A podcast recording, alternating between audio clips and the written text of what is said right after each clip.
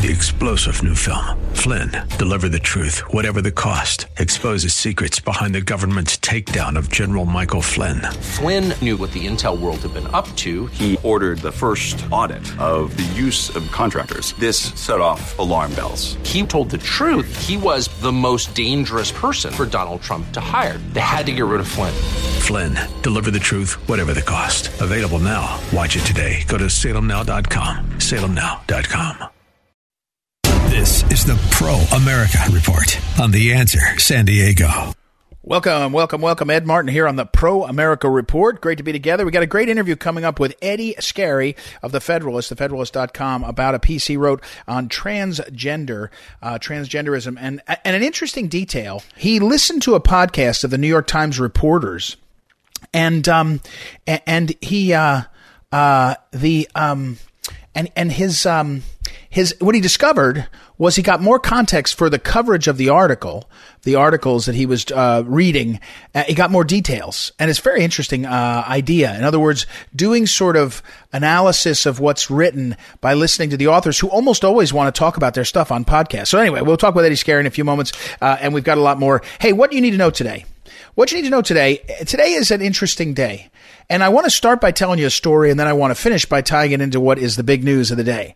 Okay. So the first part of the story is I got to the office early, uh, today. I'm in, I'm in the swamp. I'm in uh, Washington DC. And so I, um, I am, uh, I, I went for an early morning walk and I like to do that. Get out. It's a nice day today. It's a little bit cooler and I'm walking. So I walk out and, um, I get to the to Union Station, not far from my, our office, which is up on Capitol Hill, the office of the Phyllis Schlafly Eagles, and um, there uh, are a whole bunch of tents.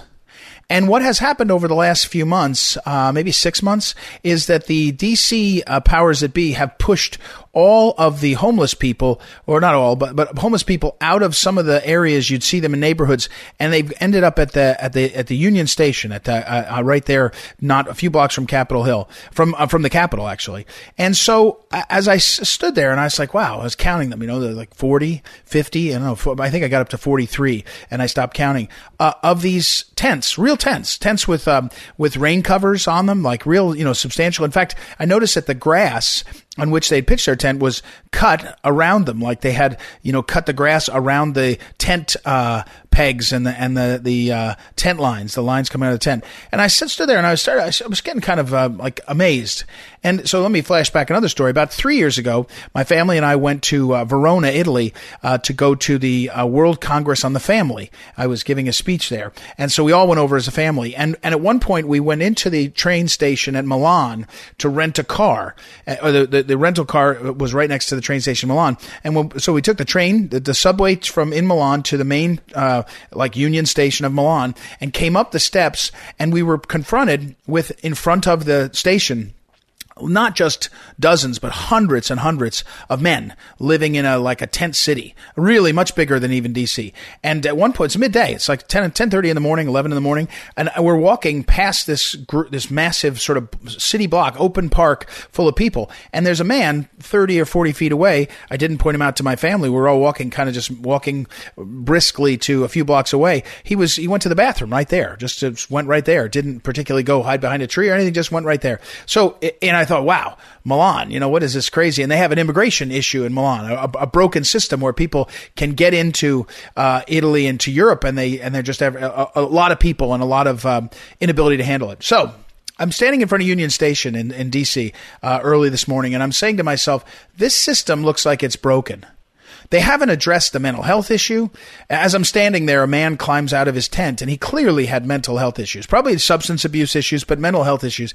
And, and, and I thought to myself, there's no, nothing is being seriously done when you're just pushing these people all over town. And think about how in our great nation, our great American capital, a few blocks from the Capitol building, you've got a tent city. I, it's, it's, it's clearly the system is not working. The system is not addressing the problem.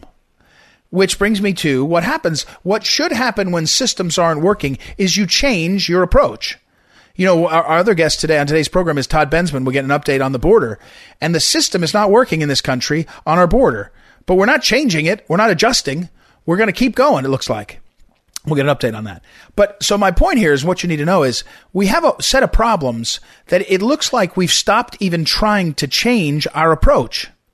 Because if you were serious about what's happening, you would say to yourself, I'm going to change the way we're doing this. I'm going to change the uh, approach that we're taking to this and see what we can do to make it better. And the example I have there is we're in the midst now of full blown inflation. It, it, since a, year, the numbers came out earlier today. That, we're we're in full blown inflation. In fact, it's being spun so pathetically by the media. They're saying, you know, if you take out the uh, highly volatile areas of food and energy, uh, the inflation is still a record high. What? If you take out gas, uh, gas and food, that's where we all feel it the most. And my point is, the system isn't working. What's not working? And the number one thing that's not working in this country right now is the fact that we have a president who decided that his policies would be to make America not energy independent. So we would be relying on other nations. We would be relying on other nations. And then we're in a war. There's a war going on. We're being pulled into it or pushed into it by our own leadership. But to be that as it may, that's disrupting the energy, uh, uh, the energy resources in the country too. So we have a, a set of decisions, a system that is being used to our detriment and no one is adjusting it. I, I actually have been arguing for a number of years now. You've heard me say it that uh, social media plus the 24 hour nature and not just even the 24 hour, like the, the 60 second nature of social media and attention and all makes it so that you, you get faster results. You get faster shifts. You get faster changes because you can see what's happening and you can have adjustments happen quicker in real time. But maybe I'm wrong about that because what appears to be happening is when there's major systems failing, the, the powers that be will just ignore the the blowback and keep plowing ahead and hope that people forget about it. And so w- w- inflation, you, you can, you don't have to, you don't have to do a survey to, for people to tell you that they're feeling it. You don't have to do a, a, a poll tested focus group, anything. But people are feeling it and we're not changing our approach. We're, we're not taking the serious approach. And part of it is because we're sort of balkanized that, uh, that people are, you know, going to always fight. And, and, but part of it is just that the powers that be don't care to change. And so we are faced with a system inflation, energy costs are going up, food costs are going up. It's not going to stop. And have you? I have an 18 year old daughter. You know, I have uh, I have uh, four children, and the oldest is 18. She's going to get a summer job, and she put her put the word out. She had a summer job. She she's got job offers all over the place to work as a waitress, to work as a, you know, as entry level work because they need workers. So it's not that there's not lots happening, but the point is the fundamentals are off and nobody's changing it. And meanwhile, or similarly on a similar track here in the swamp, you have more spending happening. You have more spending. I mean, I could bemoan, and I did. I did it yesterday. I would say it again. We're we're we're, we're going to spend 33 more billion dollars. Joe Biden wants it for the Ukraine war, giving money to Ukraine, and, I, and again, poorly managing it. I'm sure, but but be that as it may, we we spend hundreds of billions, trillions on all the COVID stuff. We're just printing money. We we just are making it up as we go along, and no one is changing the system. No one, and perhaps in the fall, you'll get Republicans that will change the direction, try to change the system. But right now, what you need to know is we're stuck with leaders that won't adjust in part because I think they don't want to be embarrassed that they have to backtrack, but in part because I don't think that they mind. I think that they're in a bubble. They're in a cocoon. They're in a, in a world where they don't mind that the rest of the country is being impacted because they have a vision of what they want to do. Whether it's green energy, I don't know. Is that is that supposed to be the solution? We have a few more electric cars. We'll get some electric charging stations. That's going to change the economy. By the time we get to the electric cars charging stations that were in one of the recent bills, they'll be built in the next 18 months. The economy will be uh, in the tank by then. We haven't even seen interest rates go up, which are coming this year. The Fed has already said. And once they go up, the economy is going to take another jolt. This is real. It's serious. And the one solution that you can see available is to return us to energy independence. Whether it means drilling on public lands, whether it means changing the EPA requirements, whether it means going to the clean, the uh, safe nuclear, whatever it means, we ought to be trying it. Because just like standing in front of Union Station and seeing that we pushed the homeless people from all over the northeast section of DC into one place didn't solve a problem at all. Didn't solve any aspect of the problem. Except maybe that the neighborhood where they were before didn't like having them, didn't like having people there. But just like that, we see the numbers. Inflation back up again. This announcement of the numbers. Inflation way back, way up. People are feeling it. And, you know, the powerful, protected by the swamp and their swamp jobs, and the wealthy, protected by the fact that they have enough wealth, are going to do okay. And we, the people, are getting short, shortchanged. That's what you need to know. All right, we'll take a break. We'll come back. We'll talk with uh, Todd Bensman uh, and also Eddie Scarry. Be right back. Ed Martin here on a Pro America Report. Back in a moment.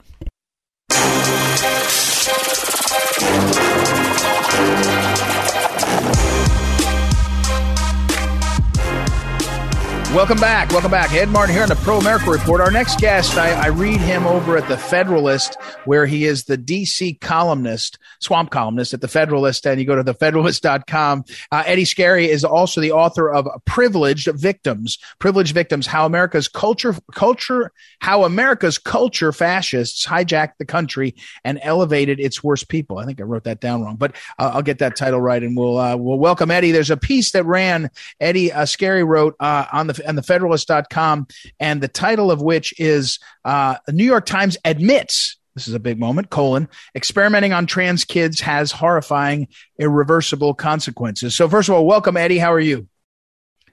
Doing good. Happy to be here uh, thank you for uh, coming on. So, first of all, how uh, I know you're being sort of tongue in cheek. By the way, that the uh, the um, uh, when you say that the New York Times admits what you mean, walk us through what you mean because basically they had to say what happened, what the facts are, and therefore they're kind of admitting against their uh, interest. It seems. But walk us through this. This is important. Sure. Yeah. This is. I drew this drew this piece together after listening to um, a podcast that the New York Times puts out called The Daily, which actually I do recommend to people. You, you oftentimes find certain admissions and reporting um, that you won't find in the actual newspaper or the online reporting of the Times itself. Huh. Um, in this particular one, it was a it was a two part episode about the uh, what's going on in Texas and how the um, the Abbott administration has directed his health department to uh, treat any any any parents who are putting their their children through hormone replacement therapy or or any medical procedures, surgical procedures related to transgenderism to treat that as child abuse. Um, but in this particular podcast, they were they were also featuring uh, a trans a trans boy. So this is a, a girl who claims to be claims to feel like a boy, um, named Grayson, not even 18 year, years old by the by the time this podcast came out. I think it came out a week or two ago at this point. Um, and Grayson's mother, who is a lesbian, mm. and th- basically just talking about how what the transition process has been like for Grayson. Grayson has has been placed on uh, puberty blockers plus um, testosterone, which has deepened her deepened her voice given her facial hair, two things that are completely irreversible. Uh, the, the, they they even admit that in the podcast. That, that that's by the admission of uh, Grayson and her mother, um, and the the New York Times reporters who are who are reporting this out are also admitting um, that there are no real long there's no real long term studies or research on what happens to children who are who are uh, have their have their puberty stunted, have their hormones replaced with the opposite sex hormones. Um, and this is this is again something you do not see in the national media that pushes the idea, pushes the narrative that uh, hormone blockers are fine. It's all totally irreversible. Well, it's not. And if you listen to this podcast, I think it'd be anyone who listens should be horrified uh, we're talking with Eddie Scarry, and when you read this piece, um, that uh, uh, here, so here's the interesting thing. I, I want to pull back for a second because you're you're a, a, columnist and a journalist. Um, what you said about listening to a podcast about the coverage. I, I tell people, I, I, always go to Politico in the morning because I want to see how the left is thinking. And if you know sort of how to read into it, you can see sort of what they're justifying, what they're kind of spinning a little bit. But this is a new brand. This is a new uh, uh, idea that if you you go to this podcast, and I did not realize this, the Daily is, is the name of the podcast, you can then sort of hear what they really meant, right? Because if you read the New York Times piece, it's the writing it's not quite as well. It's not nearly as explicit as what you hear when they're rolling through stream of consciousness talking. I, I, I suppose in some ways that's a this is a helpful byproduct of every journalist having a podcast. Yeah, I think that's a good way of putting it because what this podcast does, uh, not all the time, but much of the time, is, for example, uh, with the Ukraine, what's going on with Ukraine. The, the, the host of this podcast, who used to be a writer at the New York Times, now he just does this podcast. Um, he will host the, the the person at the New York at the paper who actually reports on this stuff. Uh, you know, he for the Ukraine issue, he got the the Moscow bureau chief, and that that person then explains how what how, how he goes about his reporting, etc. And I think you really do, just as you said, you get a better idea of what they think and what they really know versus the way it is is framed in the paper. Yeah, it's um, it's fascinating. That's so back now for another another part of this, um, because and I, we're talking with Eddie Scarry, and again, he writes at thefederalist.com, um, and he is the uh, DC columnist. And so you're writing, you're not only a reporter. I mean, you've been a journalist and all, but in here, you're you're taught. You mentioned at one point they they comment on the fact that I guess this child that's transitioning, or she's decided, or he, I, I, don't know how you phrase it. You, the line that made me kind of chuckle out loud is you said you're way, you said you're writing you're way, I'm way past the age of puberty, and even I don't know if I want children. How does a kid all of 12 years old may not even know how to have sex yet know herself? I mean, again, they're sort of exposing themselves how ludicrous this is. Right, because and I was referring to something that the, the New York Times reporter said in this podcast uh, which is one of the one of the un, unknowns about putting children on puberty blockers is how it affects their infertility. Does it does it, does it affect the maturation of of eggs? Uh, does it uh, of a female's eggs? Does it affect the maturation of um, male sperm? Um, and and that is a big unknown and probably the most consequential part of this because there are many many cases and there there that's publicly available. You can even there was one recently, even in, in the Washington Post, where a trans woman, so this is a man who now identifies as a woman, got uh, surgery to, to, I always refer to it as genital mutilation, uh, before he even ever had sex. And he he admits in the Washington Post that it's it's not pleasurable. I don't know what what what it would be like to have pleasurable sex because I never had it before I even had this surgery. And basically just demonstrating the regret of of going through this process and believing that he should have been much older. And he was 19 at the time he got this procedure. Uh, and he says that he he regrets that he that he didn't wait longer.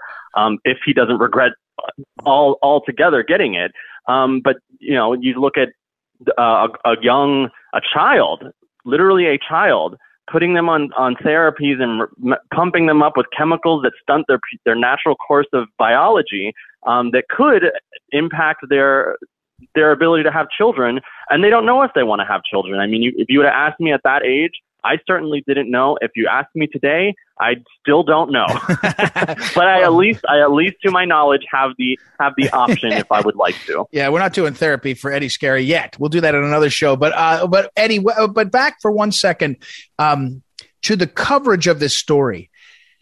I'm reminded right now uh, because I've, I've done a bunch of interviews on this on, on immigration and how it feels like the White House doesn't really care that everybody in the country doesn't want our immigration border to be wide open.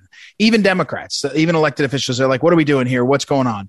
and what I mean by that, when I say that, it's, it's, it feels like most of the country doesn't want this kind of thought. I mean, and this kind of direction uh, to children. It doesn't feel like a lot. It's like a split issue where it's, you know, 40% of the country thinks, yeah, let's just have everybody transition when they want. Kids do it, you know, surgery and all. And then 40% say, no, I want to be treated. Feels like most of the country finds this disturbing.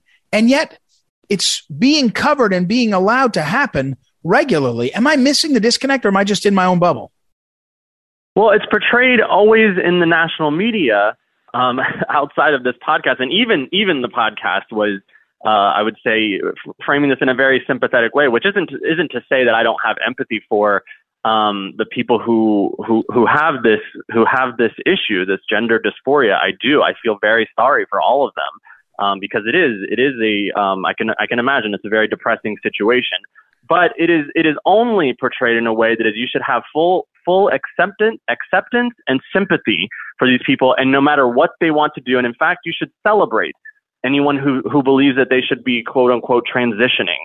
Um, that's the way it's always portrayed. And so I think the natural tendency of people who, who you know, the, the, the average person probably doesn't know a single transgender person. But when they see this kind of coverage in the media and the way it's portrayed, uh, no less in, in Hollywood, Hollywood entertainment, is well i guess this is the new thing. I guess this is this is how you should feel because this is it's kind of sad and i should only i should only do things that that affirm this person. But when you get into the details about um, stunting their puberty, what it, the long term effects it might have because we don't know, but other things about um, the, the lasting depression, lasting mental issues, um, future regret that these that especially when it comes to children that they might have as they get a little bit older and say, you know what, I, that was a phase that I went through. I didn't I didn't quite know what was going on. I'm actually I'm not a trans boy. I'm just a lesbian. Uh, or maybe I, you know I was just a child who liked playing dress up. Those things do happen, and it happens. It, it it's not infrequent. I don't believe that it's um, you know most of the time or even even half the time. But the fact that it happens at all and in, in insignificant ways that is enough to say, you know what, we're, we're going to, you know, sympathize with you. We're going to put you through therapy. We're going to treat you the best we can. But when it comes to messing with their chemicals, their bodily, uh, their natural body uh, chem- chemistry, um, that is a part where I think people, when they, if they were to really hear about it and think about it, the way that they should be, the way that the media should be reporting on this, I believe that most people would say, yeah, that's something that we should be holding off on. Maybe not putting, maybe not stopping the puberty of a 12 year old.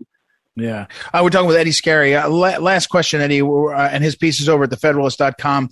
Um, you write on a lot of topics, right? You said you, you, you will write on, you're not afraid uh, to write on things and, and, and, subjects that are controversial. When you write a piece like this, do you get a lot of grief? You know, uh, in the world of, and by the way, I should say you're on Twitter uh, at E Scarry, C, at E S C A R R Y. Um, do you get a lot of grief? Do people, do, do people jump in and kind of give you like the, the, the real run, run at you as being a hate monger? um, it, it, it has happened on occasion because I live in Washington D.C., where it's right. just intensely liberal. I have run into situations where um, if if they didn't, nec- they didn't necessarily rec- recognize me or read my work, but if I've said something and it has been overheard in public, um, there are people who have wanted to pipe up and say something.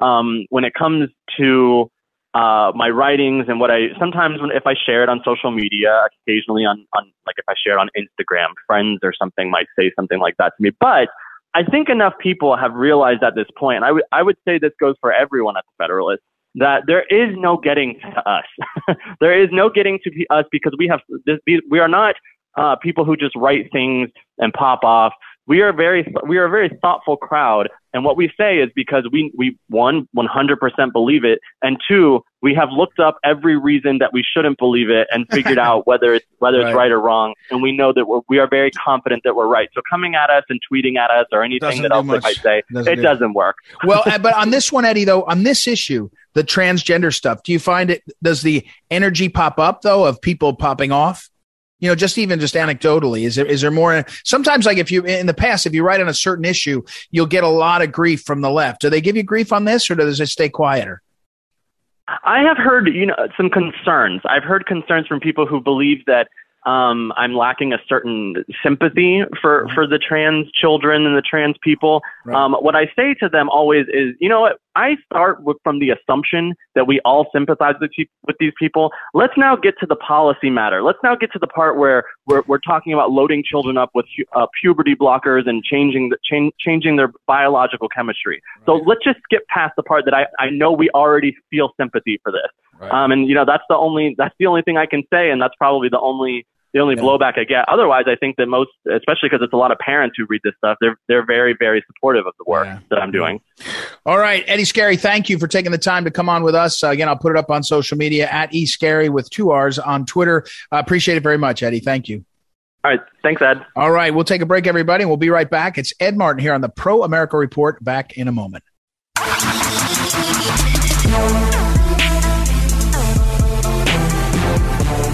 Welcome back, everybody. Ed Martin here on the Pro America Report. Time to catch up with Todd Bensman. I mentioned earlier in the program, Todd Bensman, of course, is over at the Center for Immigration Studies, CIS.org, Senior National Security Fellow over there.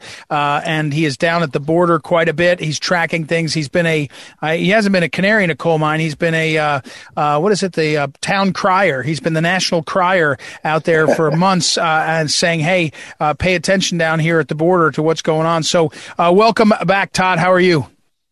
I'm doing great. Glad to not be the canary. That's right. Hey, so um, I, I will say this: the national media does seem to now be covering the um, Title 42 shift. You've been co- talking about it for months, um, and and May is when it would change. They are paying attention a little bit more, um, and now Democrats are making more noise. I think because they're really worried about the politics of it. What, what's happening with the national conversation on the border? Do you do, is it really shifting, or am I just hoping? No, I think it is really shifting because it's the Biden administration and Democrats who are now coming out, uh, making noise about it and worried about it. The administration came out with some reporting saying that, you know, they are having to prepare, like physically prepare for as many as 18,000 migrants a day. Uh, and that's something that's beyond the American experience. I mean, we're already beyond the Amer- American experience now with the numbers we've got pushing 3 million since inauguration. But uh, now this is something that I think they realize is a political extinction moment for them, and they're worried about it for the midterms. So uh, there are Democrats, uh, senatorial uh, incumbents, uh, who are coming out against lifting the Title 42 just because of the optics that that the, the, what what will happen to them in their elections, that they could actually lose the Senate. Democrats would really significantly lose the Senate over this. So now the media is paying attention. Uh, we're talking again with uh, Todd Bensman, uh, CIS.org. You go to Todd Bensman and also his uh, book, of course, America's Covert Border War. Um, I, I, heard a commentator, Todd, by the way, um, describe there was I think that one of the newspapers, New York Times or Washington Post, actually did quote, and they said something like, um, you know, 23 people last year from the terror watch list were detained at the border, and whoever the commentator was said, but they didn't tell us where they were from. Are they Mexican? And I laughed, and I thought, well, Todd could tell you his book on that subject, but but uh, that story it seems to be getting a little bit more attention. Uh, I, I, don't know whether you feel that uh, if you've noticed that. Yes, I have. Uh, now. so that's that's funny that somebody thought that they, they didn't know what the nationalities were. And right. they, they, they said that out they right. said that out loud.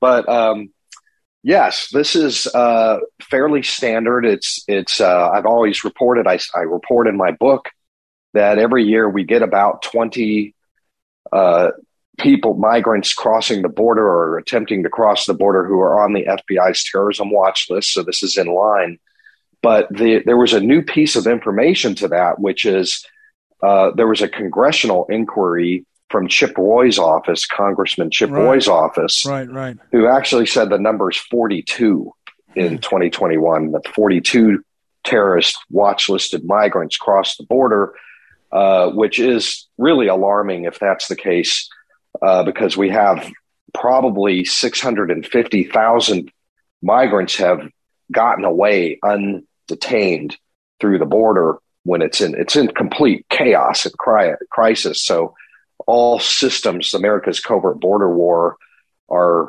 you know derailed at the moment. Hmm. So uh, the the the threat of that sort of thing is is elevated, and uh, the reporting is out there that yeah, th- these are just people who are watch listed. There are plenty of other people from those countries that are crossing over the border who are not watch listed who might very well also be a danger in the same way. Uh, again, we're talking with Todd Bensman, CIS.org, CIS.org. If you go to his author page, you'll see his writing uh, uh, posting there. All right, so Todd, um, we, Todd Bensman, we, we're at the moment now, we're about four weeks, five weeks from Title 42 um, expiring, I think that technically. Um, and you just mentioned that the border is chaotic, but what's what's the prospects for a change? I mean, okay, we're getting coverage of it, and everybody's seeing what you've been saying for six months or longer. Uh, but what are the prospects of a change? Well, I think that that we won't see the lifting of Title 42 on May 23rd, like oh, they're really? saying. Really, I'm starting to get. I'm starting to get the feeling. I'm not willing to bet a paycheck on it just yet, but okay. there is there is talk of delaying this uh, at least. I mean, and cynically, right, uh, until after the November oh.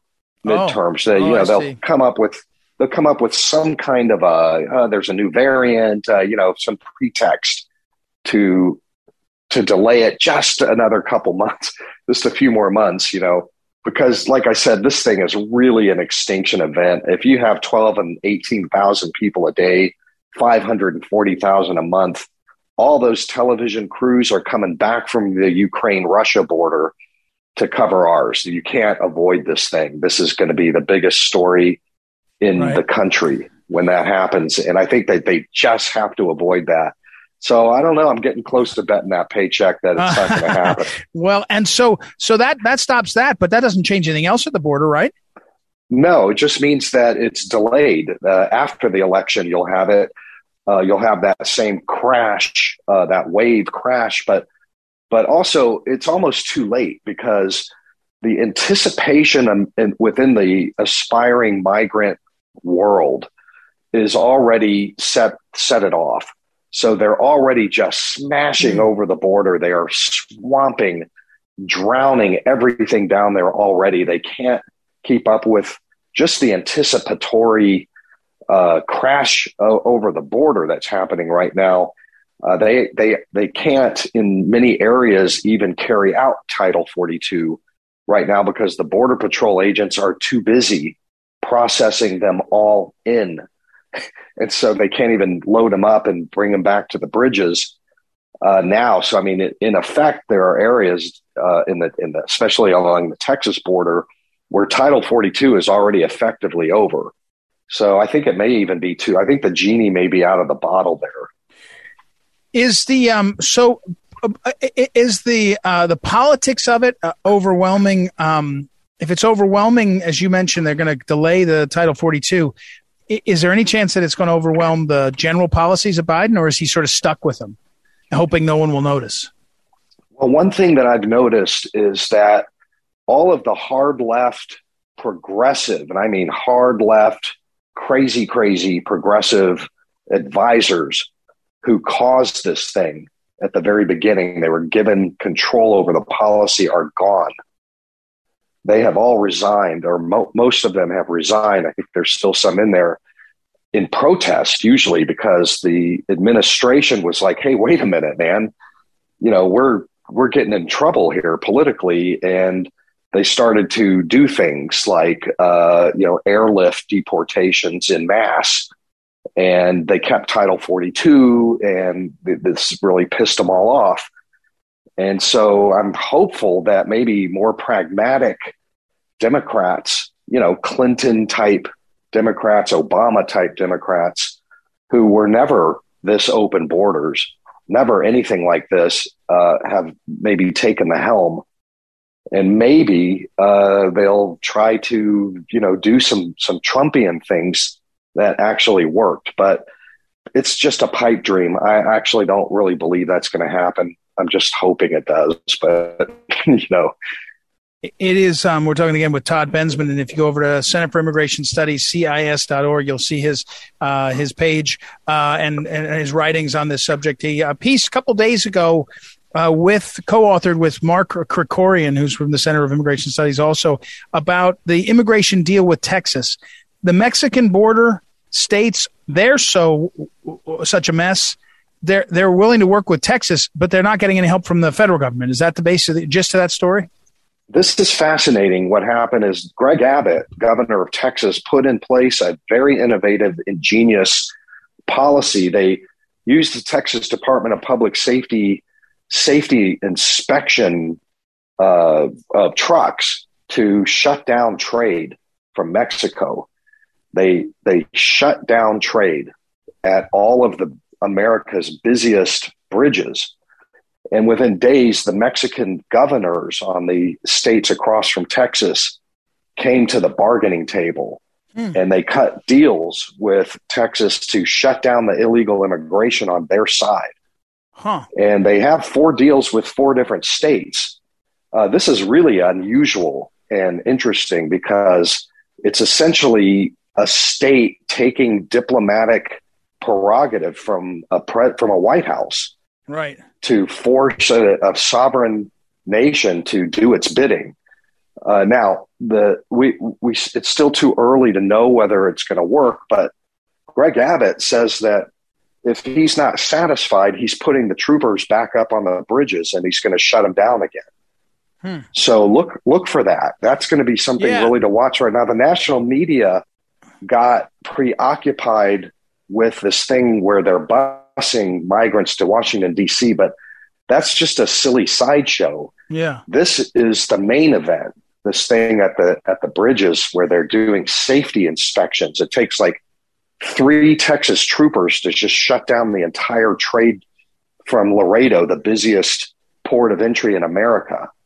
Well, and and, and Todd, and Todd, you know, Todd, this is an interesting question because I was reading a biography of um, Tip O'Neill, and Tip O'Neill was Speaker of the House during the Reagan years, and Tip O'Neill ha- had a had a certain um, affinity for Latin America. You know, he was that was his thing, and he he gave talks, and he said, "Well, I, you know, Reagan can be in charge of his uh, stuff, but I'm in charge of I'm going to be in charge of what I want, Latin America, and it was specifically foreign affairs. Of course, the Constitution leaves most of the understanding of foreign affairs with the executive branch, right, the presidency. Um, so there's an interesting te- tension to lay out there, like what what would happen if the Republicans controlled the House next January and they said to the president, we won't approve your budget. We won't give you anything if you don't adjust your policies here. Or alternatively, in this case, which is very interesting, as you point out, could the, um, could the House say to, uh, uh, or could the House support, U.S. House support um, Texas and other governors Texas's governor and others and saying, "Hey, you, you, know, do this policy like this." I mean, it's a conservatives should be nervous, right? Because uh, this is sometimes what we worry about, right? You'll get California will um, a liberal, you know, will push their uh, woke agenda on the world because they have a huge economy, right? You got to be careful what you hope for, but it certainly seems possible, and you could make an argument that this isn't about wokeness and and sort of um, you know, I mean, California has a law they passed that said they have to have a certain um, diversity makeup of corporate boards, for example. Well, they could try to make it so every board that does a business, every company that does business in California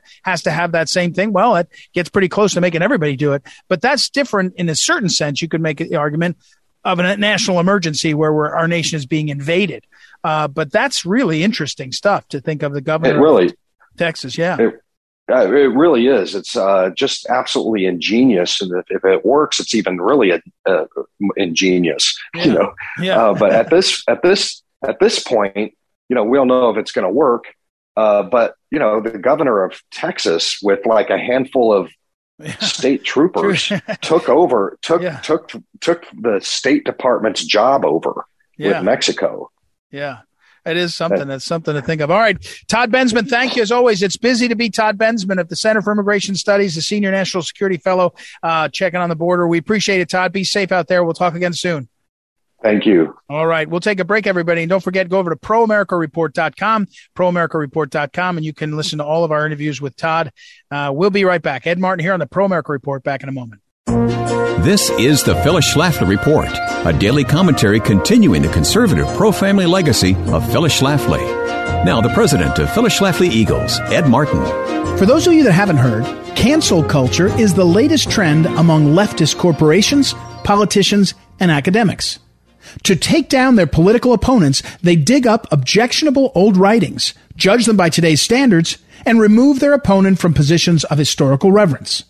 For instance, because Thomas Jefferson made the mistake of owning slaves, even though that was common in his day, the left wants Jefferson to be canceled. The same goes for George Washington, Christopher Columbus, and even people who posted something ignorant on social media a few years ago. The problem with cancel culture is twofold. First, judging someone for what they did years ago by holding them to today's standards isn't fair. Eventually, all of us would probably be canceled. Second, cancel culture is awful because it's not evenly applied. For example, former Governor Blackface Northam of Virginia got a free pass because he was on the right team politically. However, even the exceptionally awful historical heroes of the left get a free pass on cancel culture. Throughout all of world history, there's probably been no one who has contributed more to the proliferation of racism than Charles Darwin. He's lauded by leftist academics for his supposed masterpiece on the origin of species. However, no one ever reads the rest of the title. The full title is On the Origin of Species by Means of Natural Selection, or the Preservation of Favored Races in the Struggle for Life. That book laid the foundation for using the theory of evolution as an excuse to justify racism. However, Darwin really held nothing back in his sequel, entitled The Descent of Man. In this awful book, Darwin used questionable science to justify his view that the so-called civilized race of Europeans was superior to the primitive races found on other continents. He relished the idea that his superior race would one day wipe all of the inferior races out. Darwin's worldview is reprehensible and should be denounced by everyone. Yet the left holds Darwin up as a hero because he gave them an excuse to write off God. This has been the Phyllis Schlafly Report from Phyllis Schlafly Eagles. Whether it's the vision of our founding fathers, the courage of our veterans, the moral compass of Christopher Columbus, or the fortitude of presidents like Lincoln and Reagan, the truth of history should not be undercut by liberal ideology. At Phyllis Schlafly Eagles, we honor history even as we look to the future. Join us at phyllisschlafly.com. That's phyllisschlafly.com. Three star general Michael J. Flynn, head of the Pentagon Intelligence Agency, knew all the government's dirty secrets. He was one of the most respected generals in the military. Flynn knew what the intel world had been up to, he understood its funding. He ordered the first audit of the use of contractors. This set off alarm bells. The explosive new documentary, Flynn, Deliver the Truth, Whatever the Cost, uncovers the facts behind this scandal. Flynn told the truth. He was the most dangerous person for Donald Trump to hire. I find out the worst enemy that I'm going to face in my life is right here in America. They took my assessment and they wanted me to change it. And I was like, I'm not changing it. They had to get rid of Flynn with in depth interviews, archival footage, and never before seen personal records of the man behind the headlines. I just felt like I was drowning. Flynn, deliver the truth, whatever the cost. Available now. Watch it today. Go to salemnow.com. Salemnow.com.